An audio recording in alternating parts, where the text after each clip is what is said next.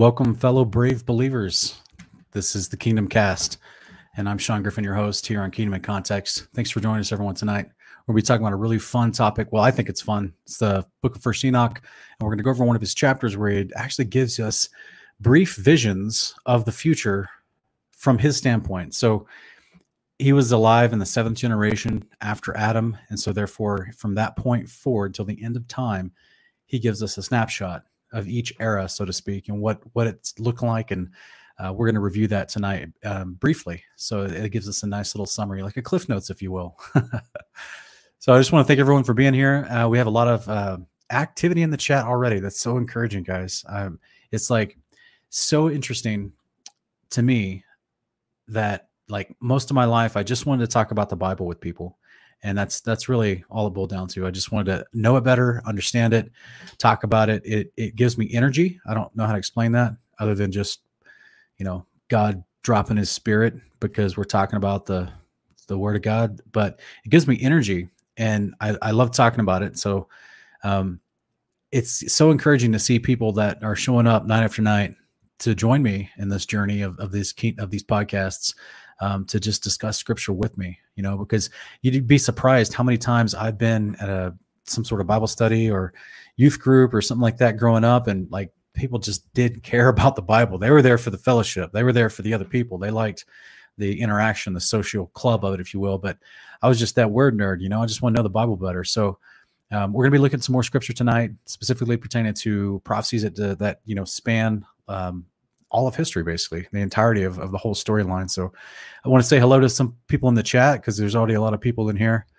Um, Whittle King, welcome. I think you're saying it's 5 a.m. where you are in South Africa. Thanks for joining us. Thanks for, for being up that early to join us. and uh, yes, thank you, uh, Whittle King. If, if everyone would just take his advice and go over to Kingdom Cast channel. It's on my recommended channels here in Kingdom in Context, or you can just type in the YouTube search bar Kingdom Cast go over there, hit hit subscribe. That's my secondary backup channel that um, we're eventually going to be streaming and broadcasting these particular podcasts from that separate channel. So go help us reach a thousand subscribers so that we can do that. And uh, Callie J is here. Welcome. The Great Deception is back. Welcome. Lion Wings. Christopher Gomez. Welcome, everyone. A Big Red G. Crystal C. Um, Texas Sunshine or TX Sunshine. I'm guessing it's Texas. Uh, it's Cindy Hoglin. Welcome. James 122 is back. Carla Malberg is back. Welcome. Elias Stewart, welcome, brother. Um, see David Shears back. Welcome, sir. Good to see you. And Electro Kingdom Truther, the Lion within us. Welcome, everybody. Good to see everybody here. Um, Blue Doves is back. Good to see you. All right, guys. It's so good to see everybody. Uh, Rose Triple Seven's here. Welcome. Good to see you back. Uh, if you have any questions, like you know, always we're gonna we take questions at the end of all this. So you're welcome to ask any questions. There's no bad questions. Um, there's people in here that from all walks of their, you know, understanding, so to speak. I'm like whatever point in the journey they're at. You know, there's people here that have been studying this book for 30 years. There's been people studying it for 10 months. You know, so everyone, if you do have a question, by the way, be sure to put it in all caps. That way the moderators can see it, or I myself can see it when I'm scanning through it. And wait till I get to the end of my slides. I've only got like 10 or 11 slides tonight, so I'm going to get to the end of those after I explain some concepts from First Enoch and then uh, and then we'll go into the Q and A. So if you put your question in early, I will not see it because my software doesn't refresh all the way back up. So wait till the Q and A time, and then drop your question. That way, I can have a better chance of seeing it. All right, everybody. Thanks for being here, everyone. Um, let's let's jump right into it if we can. I just want to also, as always, I want to say thank you to everyone that has uh, supported us. Um, everyone that is continually, you know, supporting us either through Patreon or PayPal or even personal messages or mailbox, our PO box that we have. You guys are amazing. You keep, you really help us keep going and keep doing what we're doing. So I just want to thank everybody for that. Uh, we're humbled by your your generosity and your support, and we just, I mean, man, if apparently it's affecting you the way these words affected me at one point, so that's a that's like a praise report in itself. That's encouraging to us. It feels like we're you know we're not just uh, spitting in the wind here. You know it's like people are picking up what we're putting down. So that's really encouraging. Thank you so much everyone for for uh, your love and support. Also as you see in the bottom of the screen don't flying by on the ticker if you learned something tonight share this video. That's all that's all it is. It's that simple. You learned something new you didn't know share the video. Um, that way we can help get around these suppressive algorithms of certain social medias and we can still get the good words out to other people that need to see them and hear them as well all right So let's see here.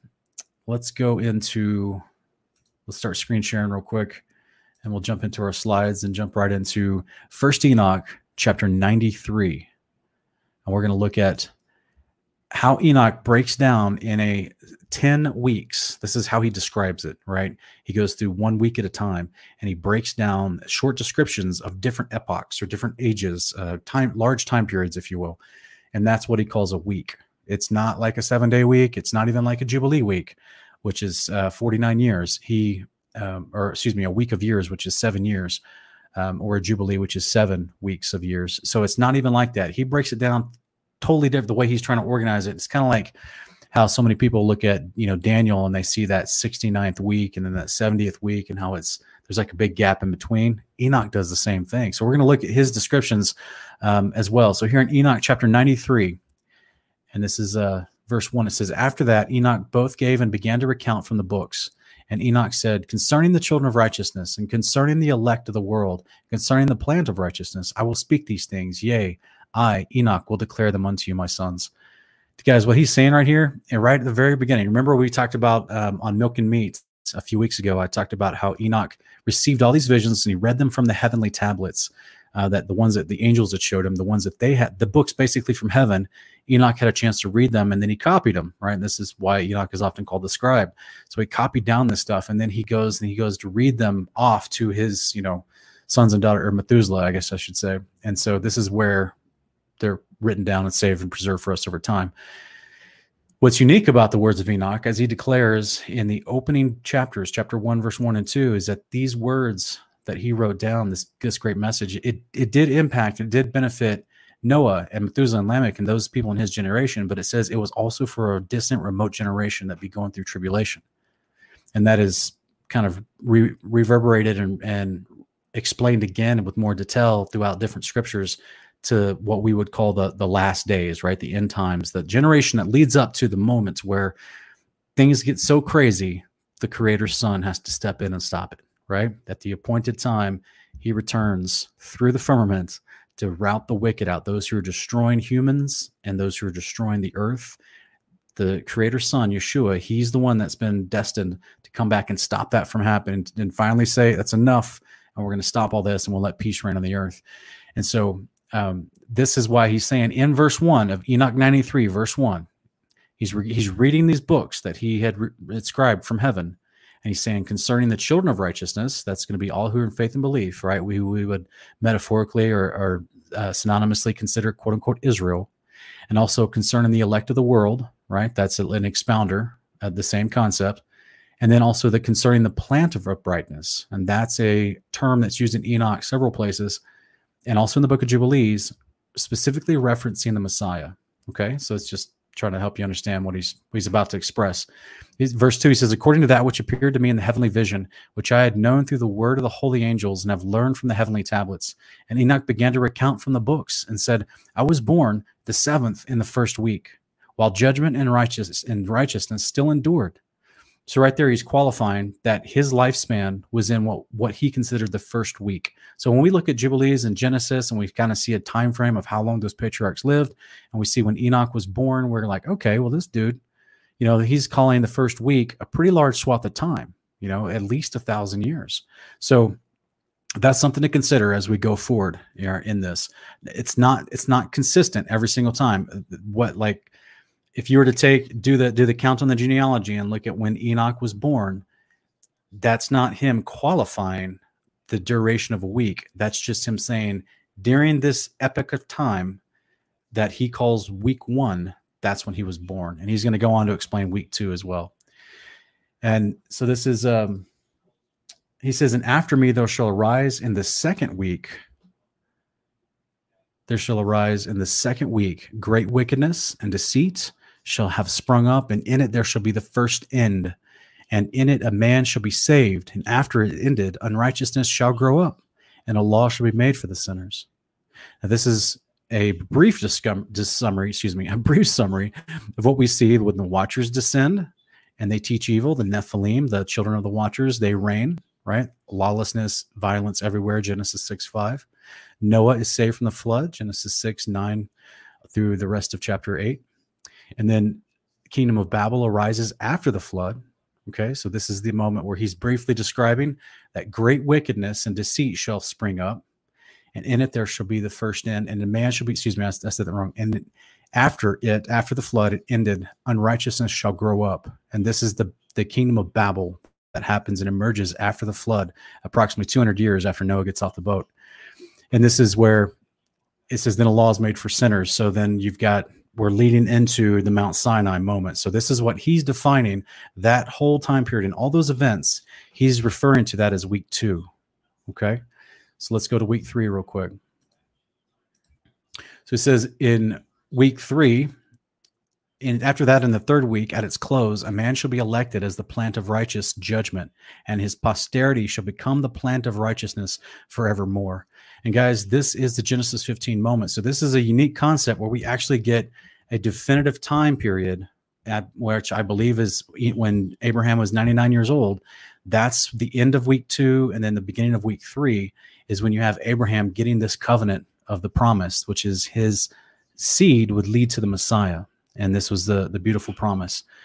So that's um, that's week three. And then we'll go into week four real quick. And it says, and after that, in the fourth week, at its close, so now he's talking about once you're already in the fourth week and yet you're into the fourth week, visions of the holy and righteous shall be seen. So all that time that, that Noah, or excuse me, Abraham was alive, he had, you know, Isaac and Jacob, and those several hundred years that they lived, and then all their children flourished in Goshen and Egypt uh, before they, you know, were taken into captivity and then oppressed and then saved through the Exodus with Moses and Aaron, and that whole story leading to Mount Sinai. That all encompassed the third week, and then we're leading into at some point the fourth week happened during that time, and what and he's trying to say at the close of the fourth week was when visions of the holy and the righteous shall be seen, and a law for all generations and an enclosure shall be made for them. And this is the summer summation of the events that happen at Mount Sinai. The children of Israel are brought out of Egypt and taken to Mount Sinai, where they see visions of the holy and the righteous, the Father's angels, as we've talked about on many different episodes. What they actually they saw the Elohim, the the uh, and in Exodus 24:10, it's kind of generic translation in the English. It just says they saw the God of Israel, but that's the word Elohim, right? And we have from Jubilees and other passages that there are angels up there giving the law from the Almighty to Moses because Moses can't truly see um, uh, the Almighty. We know that, right? But we're told in great detail that his angels are up there, help mediating, giving him the information and helping out. That's what the entire book of Jubilees is actually about. And this is where um, that's at the close of the fourth week. Visions of the holy and righteous will be seen, a law for all generations, and an enclosure is made for them. So this is the law that is given for all them, and it's the fullness of the law and all of its details, including the details needed. Are uh, we also call them instructions for to build the actual tabernacle, the enclosure. That's what it's talking about, and that was a pretty large part of the instructions that were given during that time period for the Levites to be able to actually have a mobile temple, if you will. You know, so here, that is at the end of the fourth week. So we jump into the fifth week, according to Enoch and his descriptions. He goes right into, um, oh, hang on a second. I'm sorry, guys. Uh, yeah, and in the fifth week, at its close, the house of glory and dominion shall be built forever. And this is the instead of the mobile temple. This is the standing temple of Solomon that's built. Now, even though it's intended to be, the reason why I put permanent because it's intended to not be traveling, you know, like the tabernacle that they would tear down and put back up. This one was a stable building with a foundation that was there for, you know, quite some time. And it was intended to be permanent. But of course, as we know the storyline, they rebelled, they transgressed the covenant. Other nations came and invaded them, and they they suffered the penalty basically of turning their back on the Almighty and trying to worship other gods at the same time and you know just not being faithful to his covenant. So this is where um, at the end of this fifth week that's when solomon this is first kings chapter 8 and he's accomplishing the building of the temple.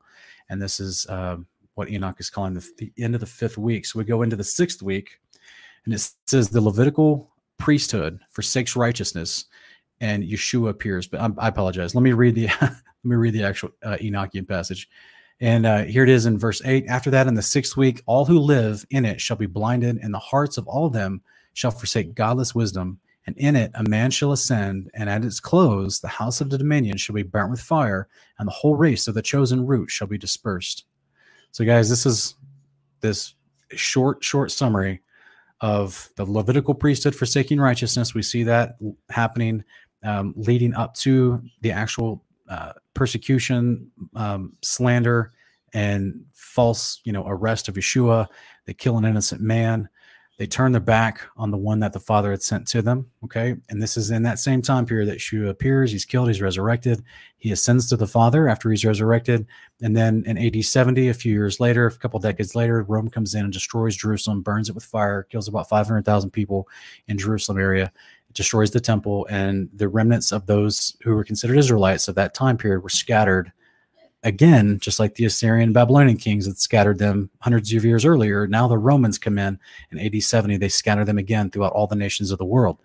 So this is what we call the dispersion, right? This is what Deuteronomy chapter 30, verse 4 is referring to that when we where we're gathered from is from every all the nations we've been scattered under the heaven. That's where we're gathered at the resurrection. Um, and that is the the great regathering. So let's go into week seven real quick. All right. And so then it says, after that, in the seventh week shall be an apostate generation arise, and many shall its deeds, many shall be its deeds, and all its deeds shall be apostate. so this is what a lot of us would think that we're experiencing now, which you, you match up some of the prophecies and uh, in the Gospels and Thessalonians and Revelation and different different places.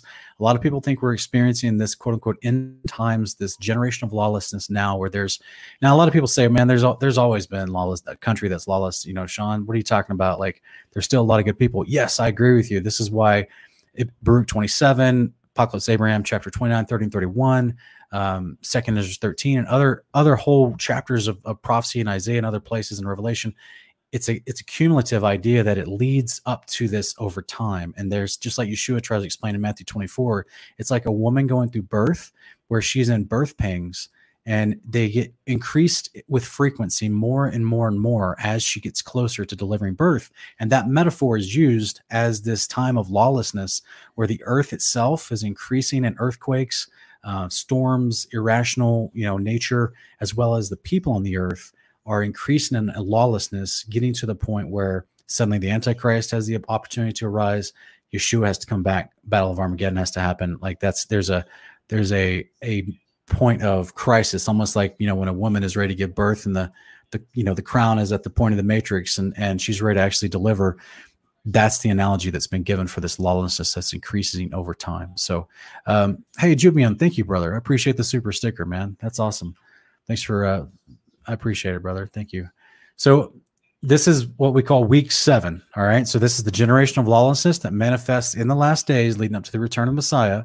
And also, as you see in Revelations and, and other other prophet, uh, apocryphal books, that you have Yeshua opening the seven seals, which lead to the seven trumpets and also the seven bowl judgments, which happens on the wicked right before he returns. And some of it on the day he returns, which are some of the bowl judgments. So that's that's what's going on in a brief description in Enoch 93 about week seven. All right, so let's look at week eight real quick. So here in week eight, it says, and uh, and at its close they shall acquire houses, or excuse me, one second. And after that there shall be another, the eighth week, that at the right of righteousness, and a sword shall be given to it, that a righteous judgment may be executed on the oppressors and the sinners, and shall be delivered into the hands of the righteous.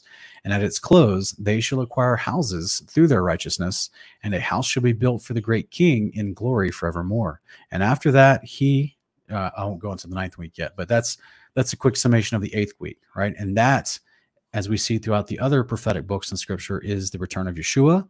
The angels round up all the enemies of Yahweh, Okay, this is our Matthew 13, 49 through 51 moment. This is our Revelation 19, uh, 19 through 21 moment. Um, this is when they're they accomplish the battle, they win, and then they're rounding up all the bad guys. This is also the resurrected saints are resurrected. This is Isaiah 26, 19 through 21, and they're taken to the New Jerusalem to be, you know, to their rooms, basically, that they're promised. And after descending, after the New Jerusalem descends onto the ground, the nations of the earth will draw to the New Jerusalem for uh, what we see next, which is the sheep and goats judgment of week nine. So this supposedly is when week nine takes place. So basically, if you didn't catch that, guys, week eight, according to how this is broken down, and this is what we see, like I said, this is this is a unique way of of prophecy that kind of we see this in other books like Daniel and Second Esdras and Second Baruch, where and, and also the Apocalypse of Abraham, where each time period is not is the same amount of years. It's not about the it's not about, you know, the years within that descriptor. It's about the events that take place seems to be what qualifies it from one week to the next. So as you just saw in week eight, all that happened, guys, um, in week eight is what we call the day of the Lord. So a lot of this happens in just one day. And it's my personal opinion that seven days after Yeshua returns to the sky with angels, the New Jerusalem sets down. Um, that's from everything I've studied. That's that's the conclusion I've come to. So this is a lot of stuff that's been happening in in what we call and what this prophecy calls one week, the eighth week of this prophecy, but yet it's such a short period of time compared to all the other ones because there's a lot happening in that short period of time. Now, I do, you know, reserve the right to be wrong. I, I could be wrong about the week, but you know, the week time period from Yeshua returning and and then also the New Jerusalem setting down, it could be three or four months after Yeshua returns, the New Jerusalem sets down. But from everything I've studied, I feel like it's seven days. But you know, hey, I could be wrong. So that's uh let's go into week nine real quick. So it says, and after that, in the ninth week, the righteous judgment shall be revealed to the whole world, and all the works of the godless shall vanish from the earth, and the world shall be written down for destruction, and all mankind shall look to the path of uprightness. And after this, in the tenth week, excuse well, I should stop. Um, so basically, this is the sheep and goats judgment that takes place, and the law of God will be taught to the surviving nations, those who have been declared sheep and are spared. So this is what it's talking about right there. The works of godlessness shall vanish from the earth and the world should be written down for destruction. So that's where the it's it's not happening yet. The earth is not going to be happening. There's not a destruction happening yet, but and that that comes after the millennial reign. We're going to get there in just a minute, but that's where it's it's being declared because there is a definitive time period of a thousand years that's being started at this sheep and goats judgment, basically. Okay, so we'll keep going to um, week ten, and so it says, um, and all mankind shall look to the path of ripeness. And after this, in the tenth week, in the seventh part, there shall be a great eternal judgment in which he will execute vengeance amongst the angels. And I'm going to stop right there real quick, guys, because as you hopefully many of you just noticed that he says in the 10th week and in the seventh part. I don't know how many parts there are in uh, in the 10th week, but apparently there's at least seven of them. So this is another thing you see in scripture, like even within the weeks, it's broken down into different segments. This is why it, you know, it hurts my heart that we don't have the full fragments of all the manuscripts that compile the book of First Enoch. If we did, we may have the rest of these fragments um, from this chapter that would expound on the other six parts of, of the tenth week, which basically would be giving us an incredible amount of description about the millennial reign. So that's why I I said, you know, it pains my heart because as much as Enoch knew and he prophesied about everything from the from his lifespan till the end of time, and we and it's just we get these fragments left to us from history that they've put together in a compilation called First Enoch. That is so sad, but you know, to how much detail and description did he did he get? Like he could have told us everything that's going down in the millennial reign you know what I mean? And it's uh, some people think that all that information is at the bottom of the Vatican. Who knows, right? Who knows if it's lost to history, if, if some, you know, nefarious group is out there holding on to it because they don't want the average person to know, you know, that this information was written down thousands of years ago and validates scripture and the, that you're created and that you don't live on a ball in space and all the things that Enoch talks about, right? And tells us who our enemy is and how to, you know what I'm saying? So there's so many, so many things in Enoch that are beneficial to us, especially like First Enoch says in chapter one, those who are in our generation going through a great tribulation. So this is this information to know who the bad guy is, where you live, what the end of the story is with the Son of Man coming out to take the bad guy out, right? And and all the unclean spirits and all where the unclean spirits came from, so you're not fooled by the alien deception. Like all this stuff that First Enoch has is these nuggets that prepare you to encounter the lies of this world and to walk through them with truth it's we have an incredible amount to study already, but imagine if we had all the books that he did write. that would have been a blessing and a joy to all of us. But either way, thankfully we have the prophets of that, you know, like Isaiah, Ezekiel, Jeremiah, Zephaniah, Amos. They do tell us a lot of description about the millennial reign. Go read Isaiah 33. That's a beautiful description of the millennial reign. And um, you know, it's going to be a beautiful place. Peace will reign on the earth. And, you know, Ezekiel 40, 40 through 48 another description of millennial reign. Well, it's a lot of temple description, land assignment, but then you got it explains how the, the priesthood will reenact. You know, they'll still be going through the feasts, so that means that there'll be all these wonderful feasts every year that we get to participate in the millennial reign, and it's a time of of peace, right? That of joy. That these are festivals of joy that the Creator has for mankind to celebrate and enjoy so we don't forget who we are where we came from and that he, it's okay to be happy you know what i'm saying this is this is uh he has a beautiful message for us. And so you know we do have good stuff still in the canon of 66 it's just great compliment to to see you know uh, pull in first enoch as a parallel. So verse 16 he finishes and says the first heaven shall depart and pass away and a new heaven shall appear and the powers of the heavens shall give sevenfold light. And this is what i've talked about before in jubilees chapter 19 where it talks about and abraham is blessing um, jacob he's not blessing Isaac, he's blessing Jacob and Rachel or Rebecca is there, excuse me. Um, Isaac's wife Rebecca is there. And so granddad Abraham is blessing grandson Jacob. And while he's doing so, he says to him that he may be blessed with the blessing of Adam and Shem, or Adam and Seth and, e- and Mahalalel and Enoch and Shem and Noah. So it's the same blessing that that Enoch is walking in, knowing that he's going to get resurrected on the day of the Lord. That's he's seeing all the visions about it it's that same blessing that Abraham gets as well, right? It's that same blessing that Jacob gets. It's the same blessing that Moses and Aaron are walking in, and all the children of Israel. It's the same blessing that you and I today, through faith and belief, we walk in which is this promise that the Messiah and his the Father and Son, they're going to come back with their house one day and they're going to resurrect us to have eternal bodies to live inside their house with them and never sin again, never mess up, never transgress the, the instructions for living again, right? Uh, so that we don't create carnage in our hearts or in other people's lives. We don't create carnage in our own lives. We walk in peace instead of destruction. So this is the the beautiful promise of the covenant. And and as a result of that, the, the creation itself, this is what verse 16 is talking about, the first heaven, the creation itself has to be renewed. And this is what Jubilees 19 mentions in the blessing to, to Jacob, that even the luminaries will be renewed. And I can't remember the passage. If anyone remembers, you're welcome to put it in the comment. It's in Isaiah. I think it's in Isaiah chapter 30. Um, but it's it talks about the sun shining sevenfold with brightness. That could be this exact same thing here about the um, the powers of the heavens giving sevenfold light. So that's very interesting. I need to go look that up further and compare. But also, verse 17 says, And after that, there'll be many weeks without number forever, and shall be in goodness and righteousness, and sin shall no more be mentioned forever. Why? Because after the end of the millennial reign, as, as we see in the description in week 10 on the left hand side of this slide, the great white throne judgment takes place, and that's all all those who reject the creator and his ways from adam to the point of the end of the millennial reign they stand before yeshua they're taken out of the game they're thrown in the lake of fire they're extinguished from existence and everyone else that isn't has either partaken in the first or the second resurrection the first resurrection happens at the beginning of the millennial reign the second resurrection happens at the end of the millennial reign and those if and if you weren't thrown in the lake of fire and you partook in one of those two resurrections that mean you have eternal life now right? Because you've been abiding in the covenant, and that's the reward of the covenant.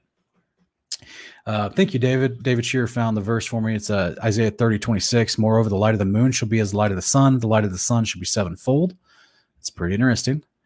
Um, yeah, it looks like it's the same in the Septuagint too. But so basically, at the end of the millennial reign, there's no more people causing problems. Everyone will be made, like I said here, eternal life ensues for everyone, and you're made like Yeshua, like he was when he's resurrected. So that means you're never going to do destructive behavior again. You're going to have the physical capability of the angels to be able to, trans- to, to transit, if you will, to, to go back between all the different levels of the creation. You can ascend to the throne of God, go hang out with the Creator, the Almighty, the Father. You can hang out with the angels. You can hang out with the Son of Man, the Yeshua, the, the Messiah, uh, the Son of God. You can you can do all of it. You can go anywhere you want, have a good time. Right? It's a massive, massive creation that we live in. Not just the earth, but all the other levels that the angels live in. Can you imagine? Maybe you walk up to an extremely powerful angel like Raguel, um, and you say, "Hey, man, can I go like check out where you live?" And he's like, "Sure, come on." let's go. I'll show you that. I'll show you where I live. Because Enoch saw them. I think it's in Enoch 42. Enoch saw the houses of the righteous in heaven, the angels. These are because, like I've tried to explain, you know, over and over here on this channel, that these angels were created on day one they're like us. I mean they they eat food they drink water they do the feast of the lord right? They have jobs they have assignments they have houses they have land. They give first fruits right? Which means they what? They have land that they grow stuff right? They they have their own this is what enoch describes in great detail as well as other books in scripture explains to us like the testament of levi is really good at it too um, they're a part of a priesthood, which means they work with animals and they know how to cook and they, you know what I'm saying? Uh, they keep the feast of God, like I've said. Like it's this, it's a real, it's not this Catholic version of Gnostic, wispy ghost heaven. That's not what scripture describes. And what Enoch tries to describe to us is how all this and the 10th week is going to be fused together in a beautiful, full, complete creation where we're all perfected like Yeshua was. And we're all able to live in peace with everyone around us, whether uh, you know resurrected mankind or angelic kind or the Almighty Himself. Right? We can all live in peace and hang out and enjoy eternal life. That's the the beautiful promise. So, thanks guys for for uh, allowing me to go through that with you. Hopefully, it's a blessing to you. And I'm going to see if anyone put any questions in the chat. Um, that was a very brief summary. Like I said, you know, I wanted to go through it briefly tonight because I could spend. I mean, literally, we we did an entire twenty episode. Uh, Ken Heidebrecht and I, from hanging on his words, we did like twenty episodes on the road to rescue, talking about just the day of the Lord. So, the millennial reign and all the prophecies leading up to it. I mean, I could do a series for five years on that. So there's a lot. There's a lot in there. Um, guys, if you have any questions, make sure to put them in all caps right? So turn your caps lock on on your keyboard, type out your question in all caps so that I can see it and it stands out amongst all the other comments. All right, so let's see if I can find any in here.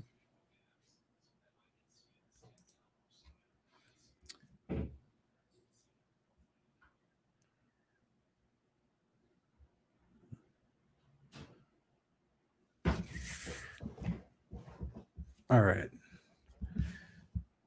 Well, I appreciate it. Thanks, James. I appreciate it. Apparently, it was so nice. No one had any questions. That's fine, though. That's fine. If you guys, if you have any other questions, um, whether it's about what we just talked about through the through Enoch uh, chapter ninety three, or if it's uh, anything pertaining to Scripture, this is this is your moment, guys. This is your moment. If you have any questions, all right. Looks like um, a big red G is asking, "How is Jesus the Creator and the Father the Creator at the same time?"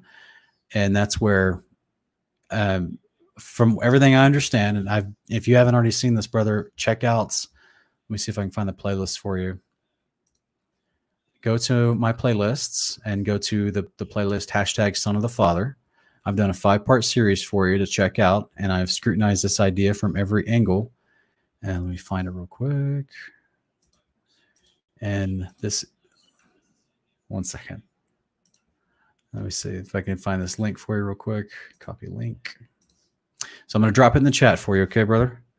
So this video series has five in the playlist, and I go over who the Son of Man, who the Son of God is from five different angles, and who even the Father is, and then to help you understand that He existed with the Father before day one of creation, and that it's my understanding and my opinion that he helped his father create things. He was a part of that, which helps us understand Colossians chapter one and other other places and Enoch as well. But that's that's I know other people have a different take on it, but that's my understanding of it. That's my take on it of John chapter one and um, Colossians chapter one and also Enoch 48 and other places. Okay. So go check out, I'm putting in the, the chat right now. So go check that out. All right. So looks like um, Bear Ba Games is asking what books are canon and which are not. Also, how come we can't see the other heavens with the exception of the stars, lights in the sky, or excuse me, lights, etc. in the sky? I know they are far away, but still.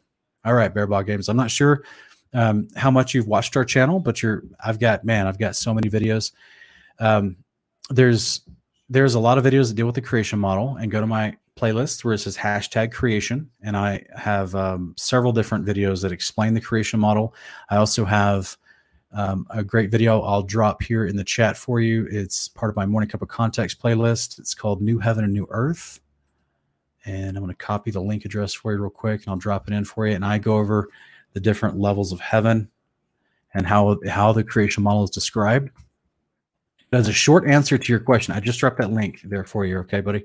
So a short answer to your question, I'm not sure if you're a man or a woman, but um, if we're talking about the other heavens, it's the multiple layers of the firmament created above the one that we live in. They're they're see through. They're clear. That's um, you can see through them. So that's how we see the sun, moon, and the stars.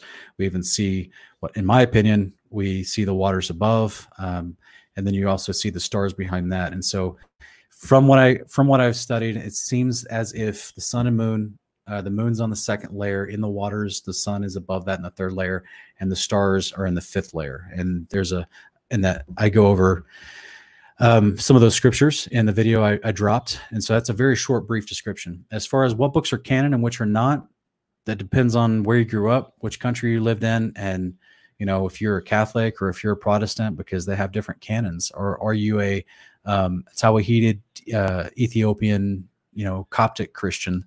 Because they have a completely different canon, right? An old older Eastern Orthodox canon. So it just depends on when you grew up, what time period. So this is why you're welcome to go check out our playlist called Honor of Kings. We have two full seasons for you. You can binge watch, binge watch, right? There's like 40 episodes you can binge watch. And we go over the books that people call apocryphal or pseudepigraphal or deuterocanonical. We go over several of them and for, for two seasons and we break them down and show them how they line up with the canon of 66 that we have in our american bibles today and so i've got two full seasons for you to check out and that'll give you a better grasp on on how we view the canon according to history and whether or not what we what we would do as a litmus test according to Deuteronomy 13 to determine if a book is scripture or not, right? So go check that out, brother, when you have a chance. So let me see here. What is Brandon Donovan is asking, do you think the seven seals are the Olivet discourse? Um, the seven seals are the Olivet discourse. Not I don't know if you're, I think you're trying to say, because the Olivet Discourse, Matthew 24, I mean, it goes, it goes all the way to, to the Messiah returns. I don't, I don't know. I mean, the seventh seal that's opened, that's when you get the trumpet judgments, um, or not a part of them anyway. And then you've also get the, the bowl judgments. So, uh, in my opinion, the bowl judgments all happen on the very last day. And I think, that's not really described in great detail in the Olivet Discourse. So, I mean, there's definitely parallels there, Brandon. Um, there's definitely parallels though, but obviously Revelation kind of goes into it in much greater depth throughout, you know, the bulk of its chapters when it just defines the seals, the trumpets, trumpets, and the bowl judgments. Um, same thing for uh, the Apocalypse of Abraham, chapters 29, 30, and 31. Uh, same thing for Second Baruch, chapters 27. I think it's verses 1 through 13. And so, yeah, there's uh, it's kind of like a parallel chapter, I guess. Maybe that's a. It's just not as detailed. All right.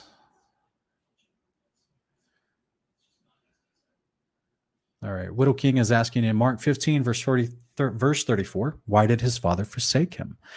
Um, and this is obviously the famous passage from Yeshua on the cross. And it's why did his father forsake him?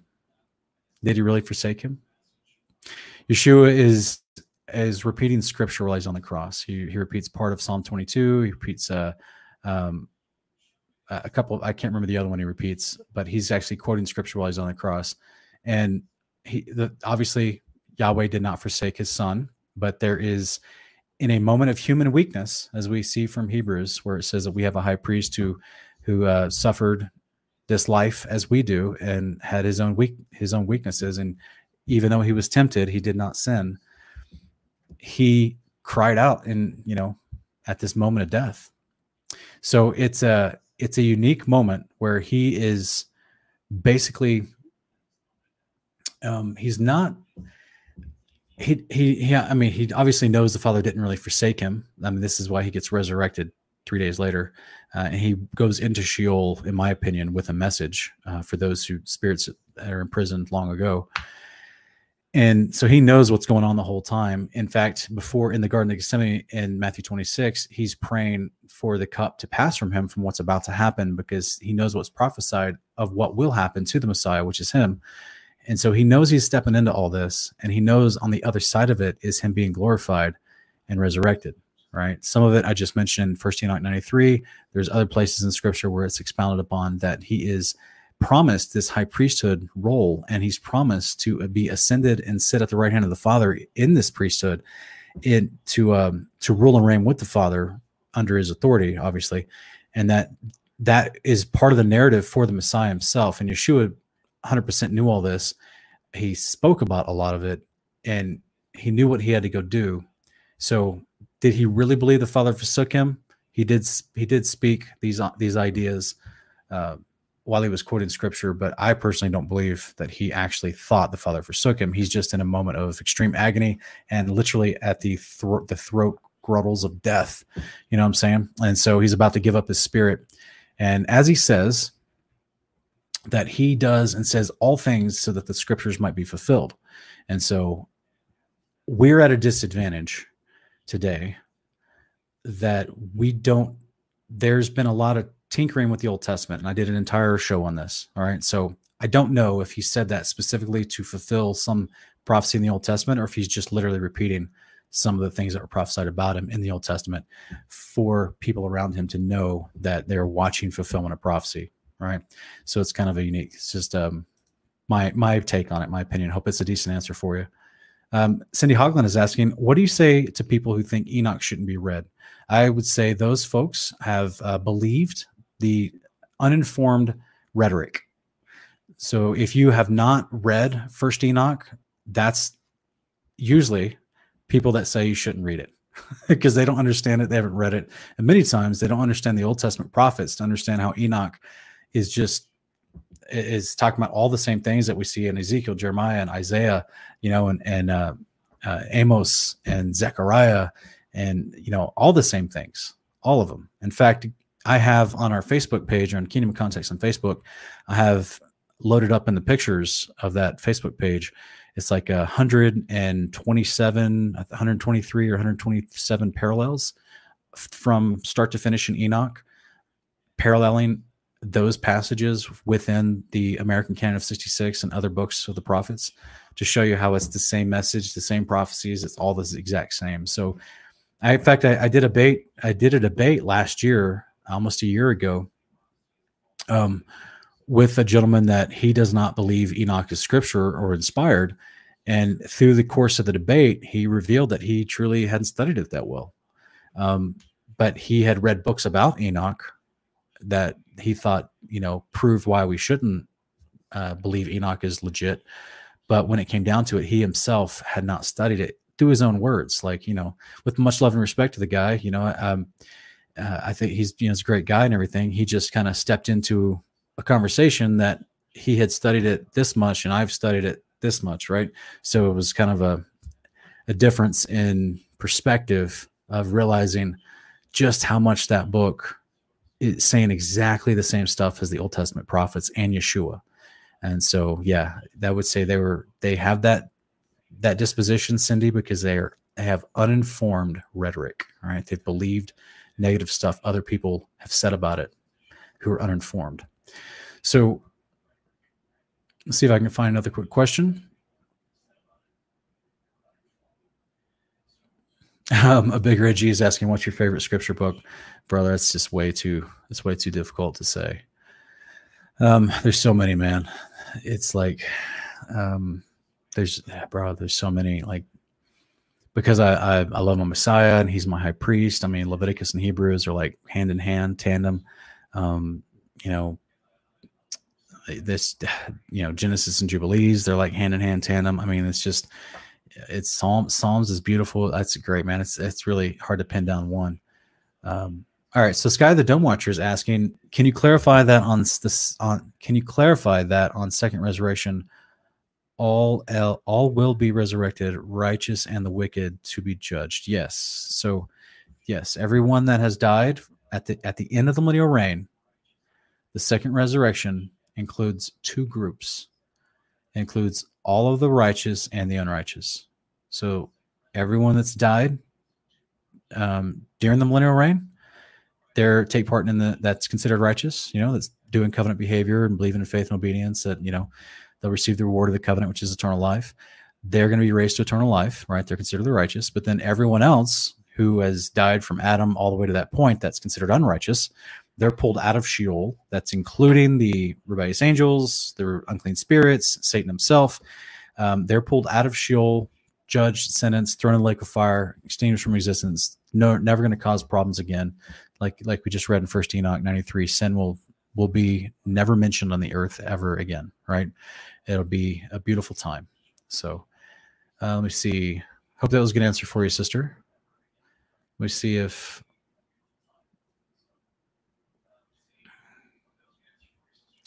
Uh, Kingdom Truther is asking in Jubilee 739, also give the command my sons Enoch commanded his sons in the first Jubilee while still living in the seventh and the seventh in his generation until the day of his death. Enoch had a mortal death. Yes, Enoch is dead.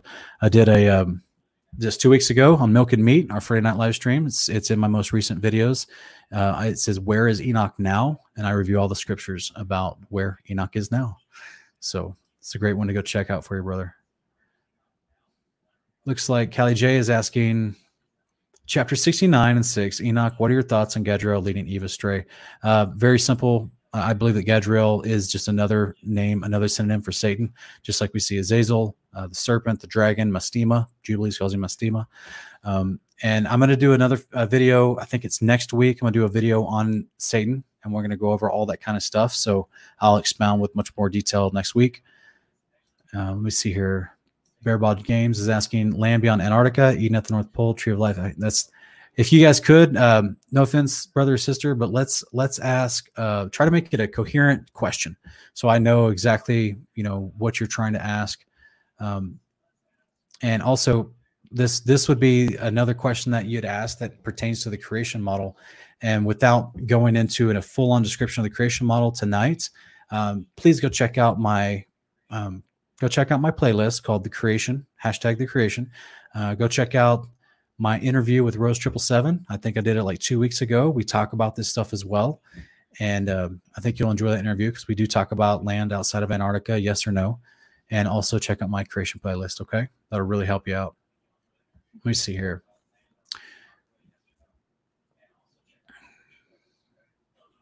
Okay.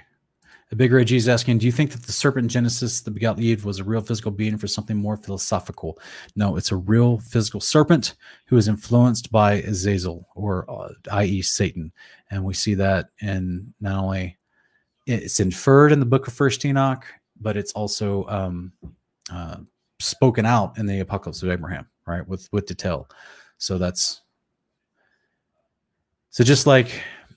Um, just like a, a, donkey was used to bring about, you know, a, a warning to Balaam, um, a serpent was influenced by an evil angel to wrongly influence Eve. You see what I'm saying? So this is where I believe there's there's all these characters involved. There's Adam, there's Eve there. There is a true serpent, but there's also this angel that is trying to use the serpent as his proxy. This is why the book of Jubilees in chapter 12 or chapter 3 it talks about how when Adam and Eve were kicked out of the garden of Eden that all the animals lost their ability to speak on that day. So, what would that possibly mean, guys? Is it possible? I'm gonna go with like the, the whole leading question that uh, you, you know ancient aliens is famous for. Is it possible that when the New Jerusalem, the Garden of Eden, bigger and expanded, comes back down as the New Jerusalem, at the uh, beginning of the millennial reign. And all the animals that come, and it says in Isaiah 11 and other places right, that they're at peace, that they'll minister to mankind. They'll no longer have violent tendencies toward mankind. Is it possible that the Father will allow them to speak again? Could be a very, very interesting millennial reign, guys. Very interesting because he's trying to get everything back to good. Remember, after he created everything in Genesis 1, each day he finished, he's like, ah, it's good. He made it good. So when everything was made good and nothing went wrong yet, the animals were talking with mankind. So is it possible they'll be talking again, the millennial reign? I don't know. All I know is my wife would love that because she surely wants to talk to her doggos and probably some like pygmy goats that she'll have in the millennial reign. She'll be talking with them all. All right. So Widow King is asking, is there an online source for the Septuagint? Uh, sure, sure, brother. Like uh, go to BibleHub.com and the Brenton Septuagint from the 1850s is one of the parallel translations you can look up. Um, there's other different translations online that you can look up. Um, you can, I, I personally, I, I bought the, uh, where'd it go? I bought the um, the new English translation of the Septuagint. I do not recommend that one. it's called the NETS NETS, the new English translation of the Septuagint. I do not recommend that one. Actually, it's a really poor Septuagint translation, so stay away from that one. Um, there's other ones out there, uh, but the you know they're they're online as well. Yes. All right. Let's see if there's a couple more questions here. Yes, Kimberly, exactly. Um, the the lion, you know, probably will speak. The lambs will speak, and and I bet they have cute little accents. So I I bet I'm thinking that it'll be restored back to the way it was in the garden. Uh, thank you, Big Reggie. I appreciate you, brother. Blue Doves is asking a question. If you feel like Sean, can you go over the last few weeks of the prophecy and how the millennial reign and the second death judgment fit in the timeline? If that's a big question, sister. I don't know if it's brother or sister, but Blue Doves, that's a big question. Um, I actually do all that. And can you go over the last few weeks of the prophecy? I'm guessing you're talking about the prophecy of First Enoch 93 that I went over tonight. Um, but I, I, I don't know if your question was from earlier. I can't tell if it was from earlier or not. But I, I did speak on all that. So maybe you just got here to the broadcast. Um, I'm not sure. I can't remember if I saw you the, at the beginning of the broadcast and but yeah I, I, did speak on all these ideas but also i go to new heaven and new earth. Um, it's the video just type in new heaven new earth kingdom and context or you can go to my playlists under morning cup of context and it's like the second video in that playlist new heaven new earth and i go over um, i go over the the time period leading up to the return of the lord and the descension to jerusalem and the gathering of the nations the sheep and goat judgments and all that kind of stuff. And i do it with graphics and a timeline, and I think you might really be blessed by it. So go check that out if you have a chance. Um, yeah, that's a great question. If you find out, Bobby Mo, my wife would like to know too. So she's trying to get into the pygmy goat game at some point. All right, looks like uh, Josh Pasick is asking. Recently heard the things that seem to point that we shouldn't eat meat. Uh, do you think that we should stop eating meat? Absolutely not. Why? Because the Father does the law of God.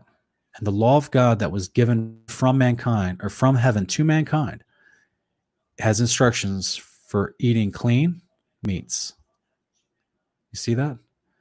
So, a burnt offering on the ground is something that they take the portion of the of the clean meat in Leviticus chapter 1 and the priesthood would take that portion that's dedicated to Yahweh and they give it to Yahweh, right? He's not there because he can't be around them, otherwise, everybody would die, right? But this is role play, this is practice, Leviticus 18, 4 and 5, that we would practice his statutes and judgments. Part of that is the priesthood, part of that is doing these sacrifices that he calls worship, which truly it's just making a meal for the Father, right? You're just preparing a meal. You've got the, the proper cooks, which are the priests. You got the instructions for the proper seasoning, the proper ingredients, the you know what kind of meat it should be. You got the time of day that you should do it, the season of the year that you should do it, right? Like if it's a special occasion. You also have which portion goes to the people, which portion goes to the priest, which portion goes to the Lord. So this is where it's a meal you're making with your heavenly Father. Just like we, this is why it's ingrained in humanity to just have a meal with fam- friends and family and just fellowship, right? There's a bonding that naturally happens when you eat a meal with somebody. And that's the way it's designed. It's a part of the Father's law of liberty, right? That He would actually say, Hey, I want to have a meal with you. I get a portion, you get a portion. And if you cook it right and you do it right, it's going to be amazing and it'll bless you and it'll make Him happy. So that's why you have the burnt offering that would have been, it's the Father's portion. And it's my understanding that once we're can be with the Father, it won't be a burnt offering. It'll actually just be his portion that he eats with us because we'll actually be next to him as opposed to just symbolically putting it there for him, right? And then we eating our portion because we're still mortal. We're still here on the earth plane. Um, we're not glorified in our resurrected bodies that could be around him yet. So this is why we're practicing right now. So this is why for people that come along and say that we shouldn't eat meat, they have not read scripture.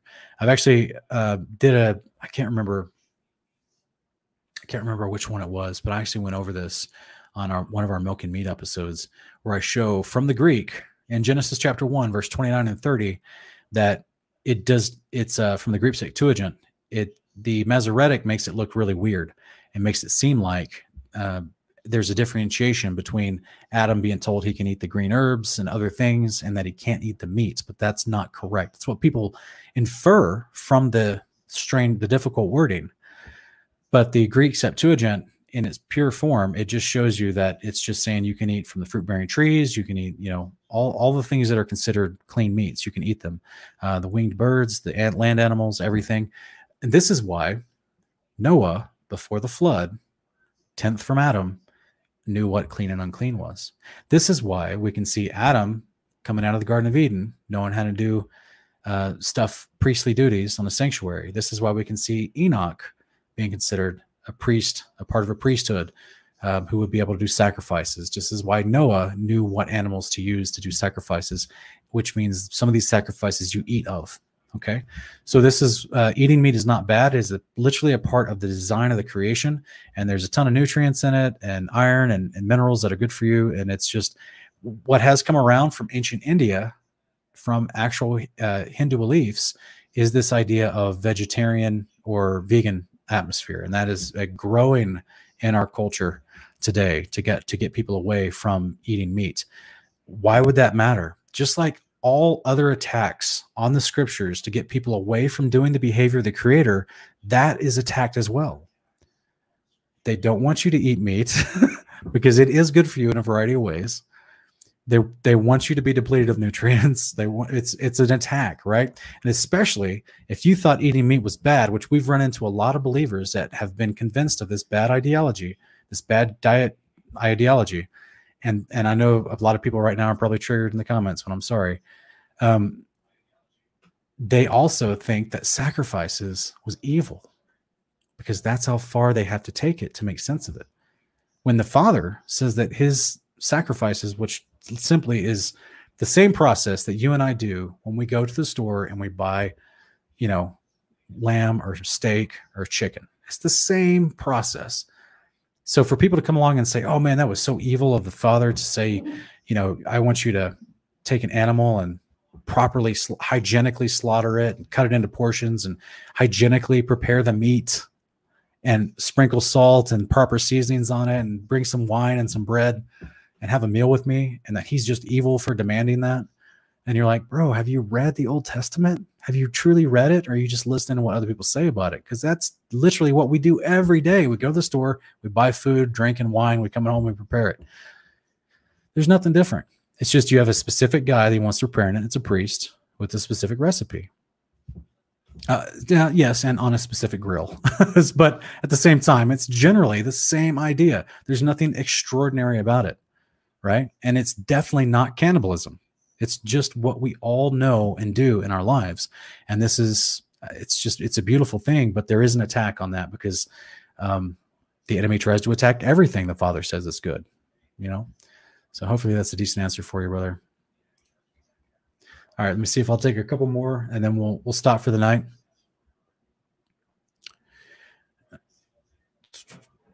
Looks like Looks like Brandon Donovan is asking, who do you think who do you think Gog of Magog is? Do you think there is two Gog of Magog wars? No. I think Ezekiel 38 and 39 is referencing um, some of the uh, specific, I think it's another moniker for the Antichrist, um, just because he has a whole bunch of different names and different cultures. And I think that that is the battle that's leading up to uh, the day of the Lord because if you look at the destruction, the actual details of that battle and how the fire and the brimstone falls from heaven and the, the slain dead, the birds eat their carcasses and that kind of stuff. That's that's the same stuff we read in Revelation leading up to the return of Yeshua. Um, I think it's the same. It's just another description from Ezekiel because all these prophets saw the same vision over and over and over. Much of it was of the day of the Lord stuff. So I, I don't think it's two different wars. I think it's Ezekiel 38 and 39 are just talking about the day of the Lord stuff. So all right, I'll take a, one more question, guys. I really appreciate everybody asking questions and, and being in the chat and maintaining the good fruits of the spirit and you know what I'm saying and, and asking good sincere questions. It's uh it's really encouraging to see. Thanks for joining me here on this podcast tonight. And um Christian D, I'm not ignoring your question, brother. I just can't understand. The, I mean, bro, there's that's uh two full chapters, and I we've actually gone over that entire book in Honor of Kings season one.